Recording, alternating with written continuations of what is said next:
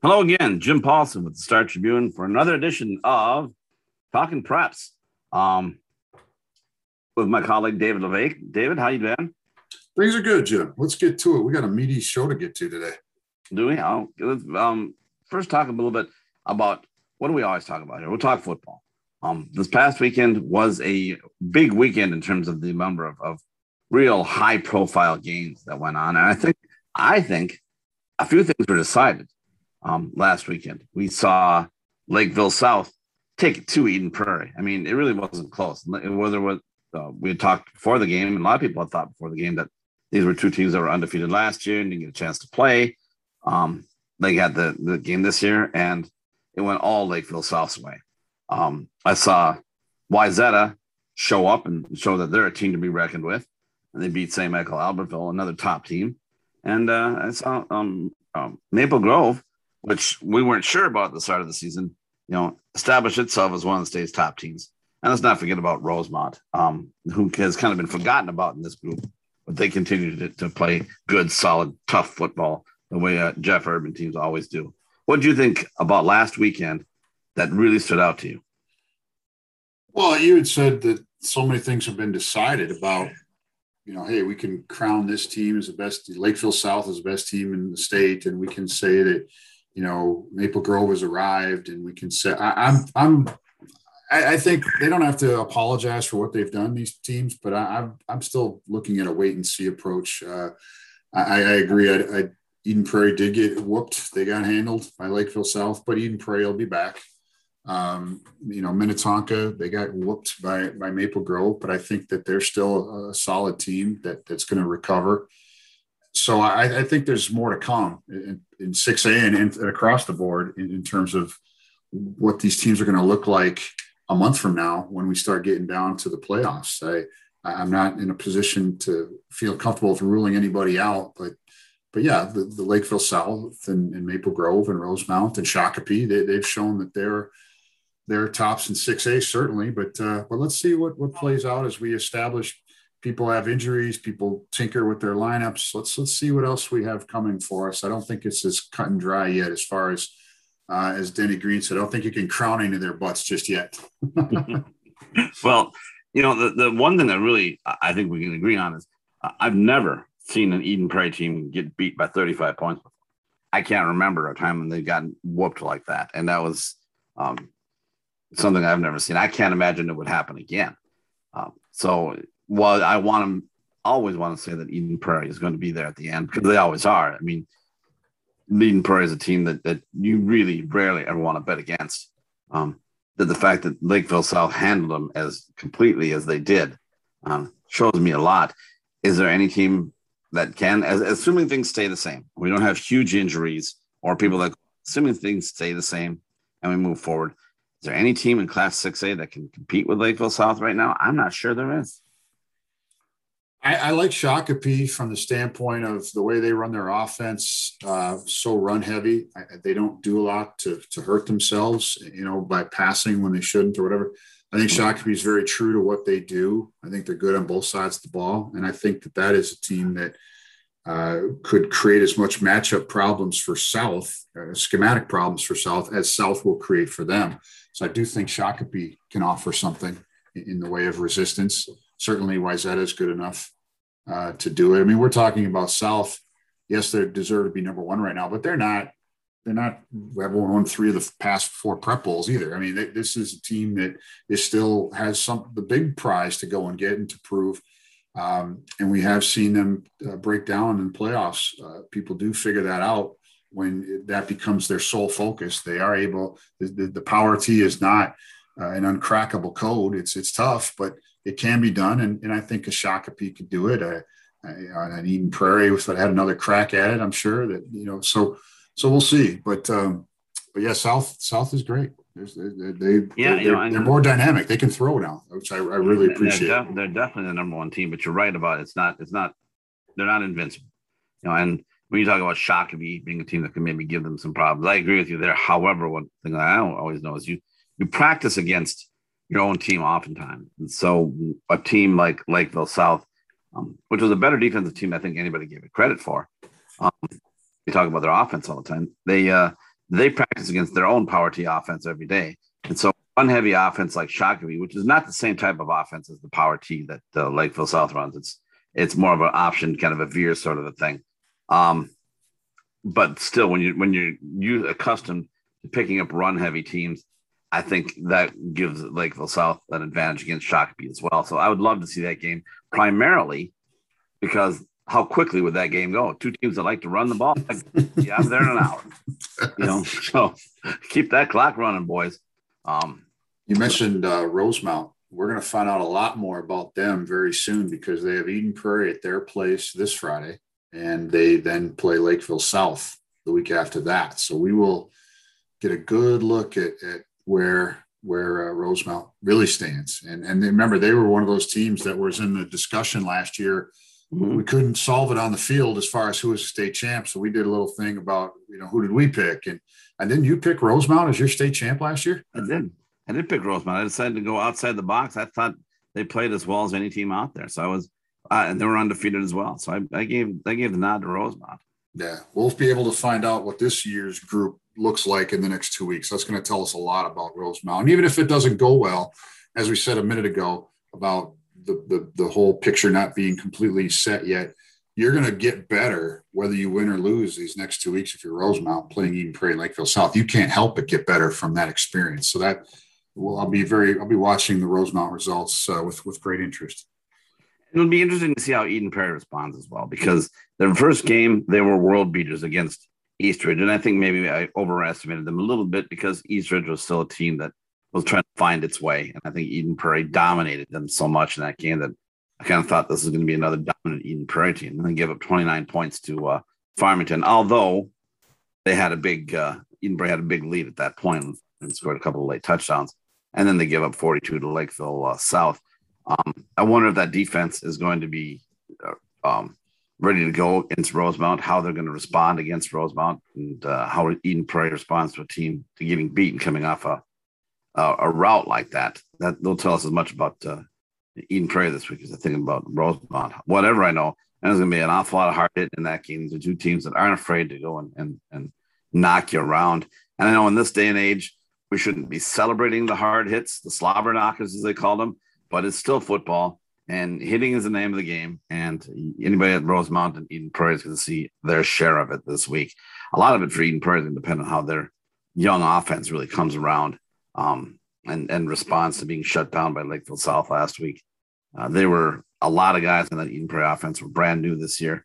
Um, although Mike Grant had told me after their first game that there was an advantage to uh, COVID last year and that they had to play a lot of younger guys that might not normally have played last year, and they got them a little bit of game time. So they weren't quite as green as uh, they might normally have been. And now they've got uh, three games under the belt. See that Eden Prairie offense can, can come around. That would be that should be a fun game. Yeah, it should be. It should be. Anything else that we know about this one this week? Uh, I know that last week St. Thomas Academy is back to being the St. Thomas Academy that uh, has been so good for so long. They they took that rivalry against Cretin and they made a mockery of it.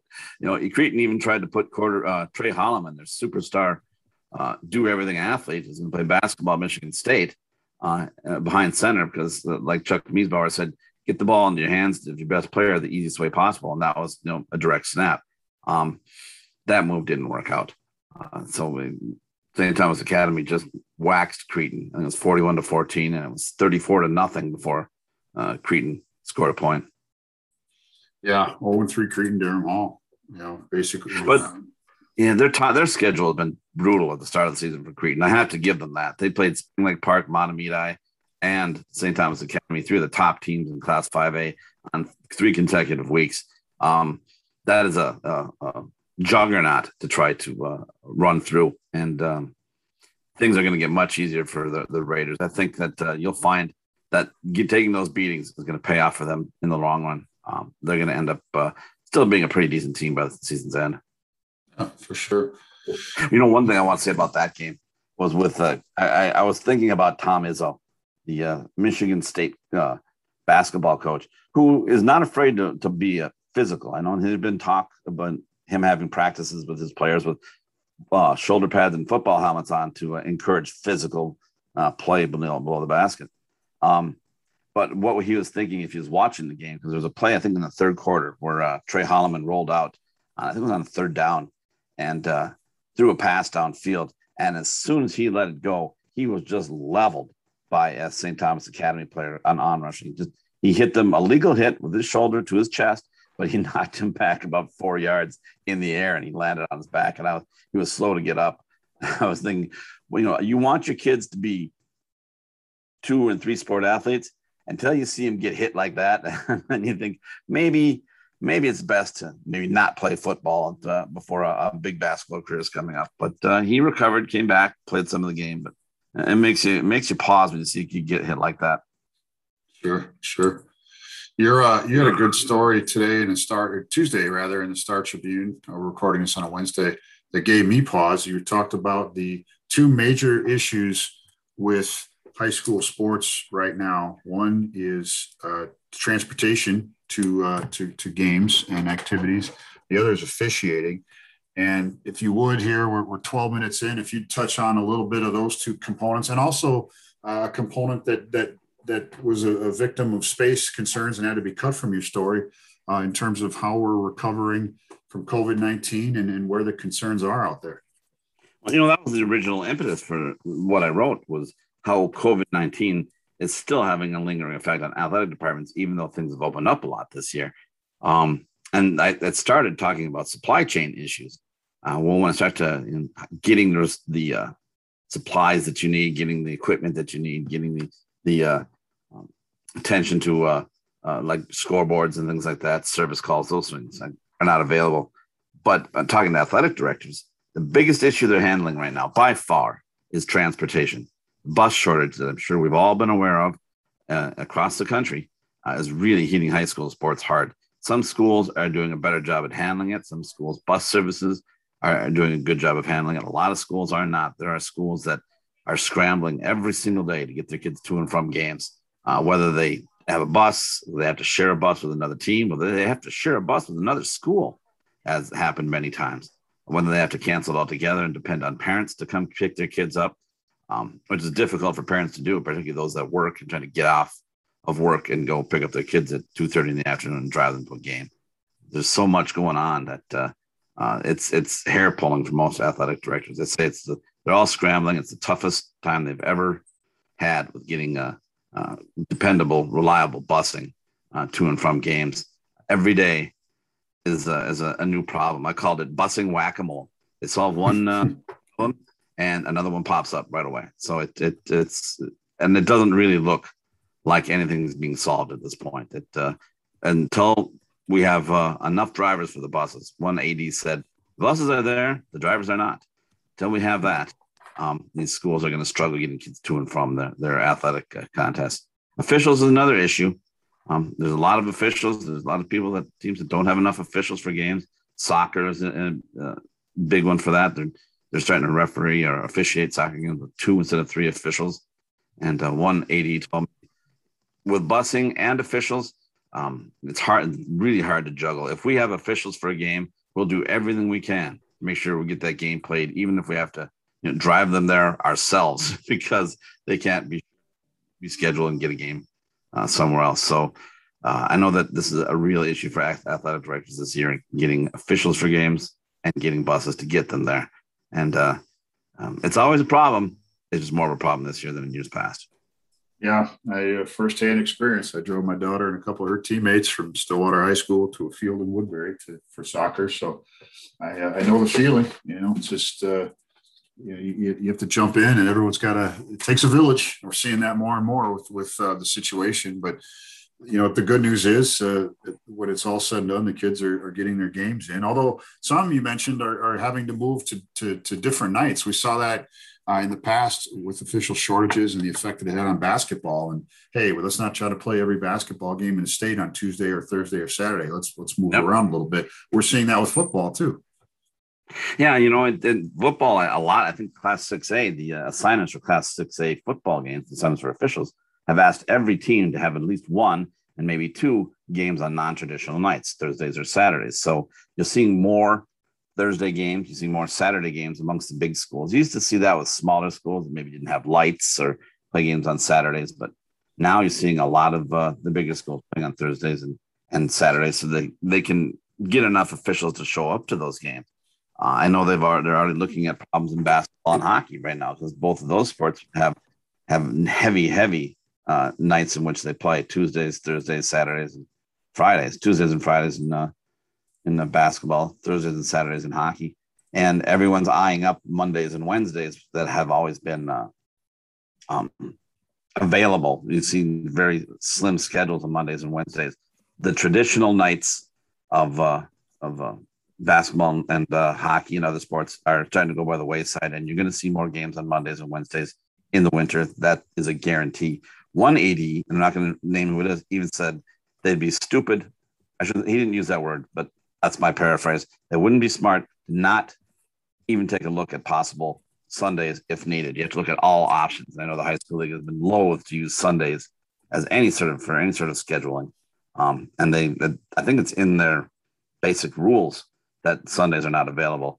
However, most people that have kids growing up as athletes haven't dealt with Saturday, Sunday tournaments, and Sundays are have been athletic days that you deal with often before you get to the high school level. So, I think that that might be uh, something you can see coming. Maybe not this year, but maybe in the future, if these issues continue to manifest themselves, that you're going to see all seven days, including a Sunday, available for rescheduling games in, in a pinch. Sunday thing, that'd certainly be uh, that's kind of like uh, selling alcohol on Sundays. That's been that's what it's been this way for a long time, and I don't know how that one's going to change, but I guess we'll see what the future holds. Um, in closing, we've got a variety of things we wanted to touch on. I'll start with uh, cross country. Sam Scott of Minneapolis Southwest is your current number one uh, ranked runner in class uh, 3A, I have to get used to saying that. Cross country is no longer two classes, it's three. He's the number one ranked runner in Class 3A. He will be part of the field along with his uh, Southwest Lakers at the Roy Griak Invitational at the U- University of Minnesota. That's happening on Friday. Traditionally, it's Saturday, but the Gophers have homecoming this weekend. And so uh, the, the meet will be Friday, and, and the Milaca Mega Meet will be happening this weekend. So uh, big meets that we had not seen run in last year because of COVID are back, and, and that's uh, those are good kind of midway points, uh, checkpoints for cross country runners and teams. So excited to have those back. Yeah, and I believe there's a big volleyball tournament this week in Apple Valley as well. The Erie Challenge uh, has. I talked to Jeff Groves of uh, Apple Valley on, on Friday night, and he said there's 10 of the top 11 teams in class um, 4A and 3A. It's another uh, sport with an added class. Are going to be at the uh, Challenge on Friday and Saturday at Apple Valley High School. So another big weekend for those sports as well. Of course, that's a big weekend for football. Every weekend in the fall, big weekend for football. It is, yeah. We've got uh, you know we've got some Hutchinson at uh, at Becker is, is, is a good one. Um, that's one of the games that we are going to pick uh, this week. Uh, we've got Maple Grove at Centennial, which I think you know, Centennial is, is only one and two, but gosh, they, they were, I think they lost seven, nothing, and they lost by three in week two. So, you know, they, they're not too many plays away from being undefeated. And I think that's a team that gets better as the season goes along. And it demands. I mean, Mike Diggins knows how to, how to really get that team going. Well, they had, they had, a guy take the field the other couple of years ago. I was out there. He was taking the, the first guy out the tunnel or whatever. He had carrying a sledgehammer. So that, that should give you an idea of how Centennial sees itself. You know, they're they're going to make you work for it. Yeah. Then you know they lose guys every year, and they're always seniors. But the offense they run is, is uh, run heavy, and and they depend on physicality. And win or lose, you're going to go into a game against Centennial, and you're going to know you, you had a football game. You're going to come out right. with a two that you didn't have before you went into. There's no question. Yeah. So Maple Grove might be undefeated now, but we'll see. You know how since what since the Centennial machine has to say, and then SMB, the Wolf Pack, uh, going over to Minneapolis North. So that that's a meeting of programs that have been very, very good in their respective classes the last few years. Generally, good athletes, uh, entertaining brand of football. So that'll be fun to watch those two teams hook up. Yeah, you know, it, it's it, it'd be interesting. They, I was looking at that game. Um, they have one common opponent, Fridley, which is a program that's been very good over the past few years. SMB beat them in the first week of the season. Fridley beat North in the second week of the season. If you're going strictly by common opponents, it, it, might be a, an SMB game there. And that was Fridley beat North at North in their first home game. So uh, that game will be fun to watch. You can see some really good athletes on the field. You can see some some uh, big plays. I think, and it's a six o'clock game, so you can get there and get out of there in a reasonable hour as well. Yeah, yeah, and I'll say one thing in closing here. We just hit the twenty minute mark. Uh, so there was there was I don't know who wrote it. I think it was our editor Kevin Birtles in last week's pick segment that I was poised to to run away with it because I I was doing great and, and Jim Paulsen was was lagging in his picks.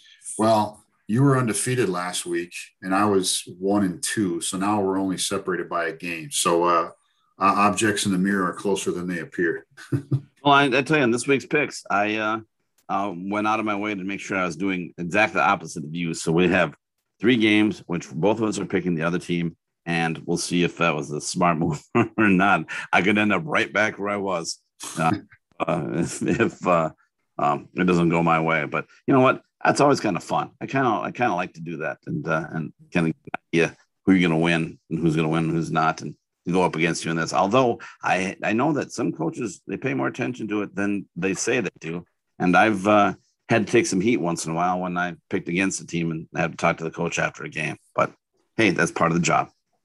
It's and it's part of what makes it all fun. They they know we're, we're having some fun with it. And, you know, it's it's the, the fact that they're paying attention that that's that's wonderful. Uh, you took us in. Should I take us out? Let's let's let's, do it. Let's uh, right. done here. I don't have a grand finale or anything. Somebody has to do it. So thanks for listening. Uh, come check us out, startribune.com, across the spectrum of the uh, hub websites. Uh, we're out there bringing it to you. Hope you enjoy it. We'll see you next week. Thanks a lot.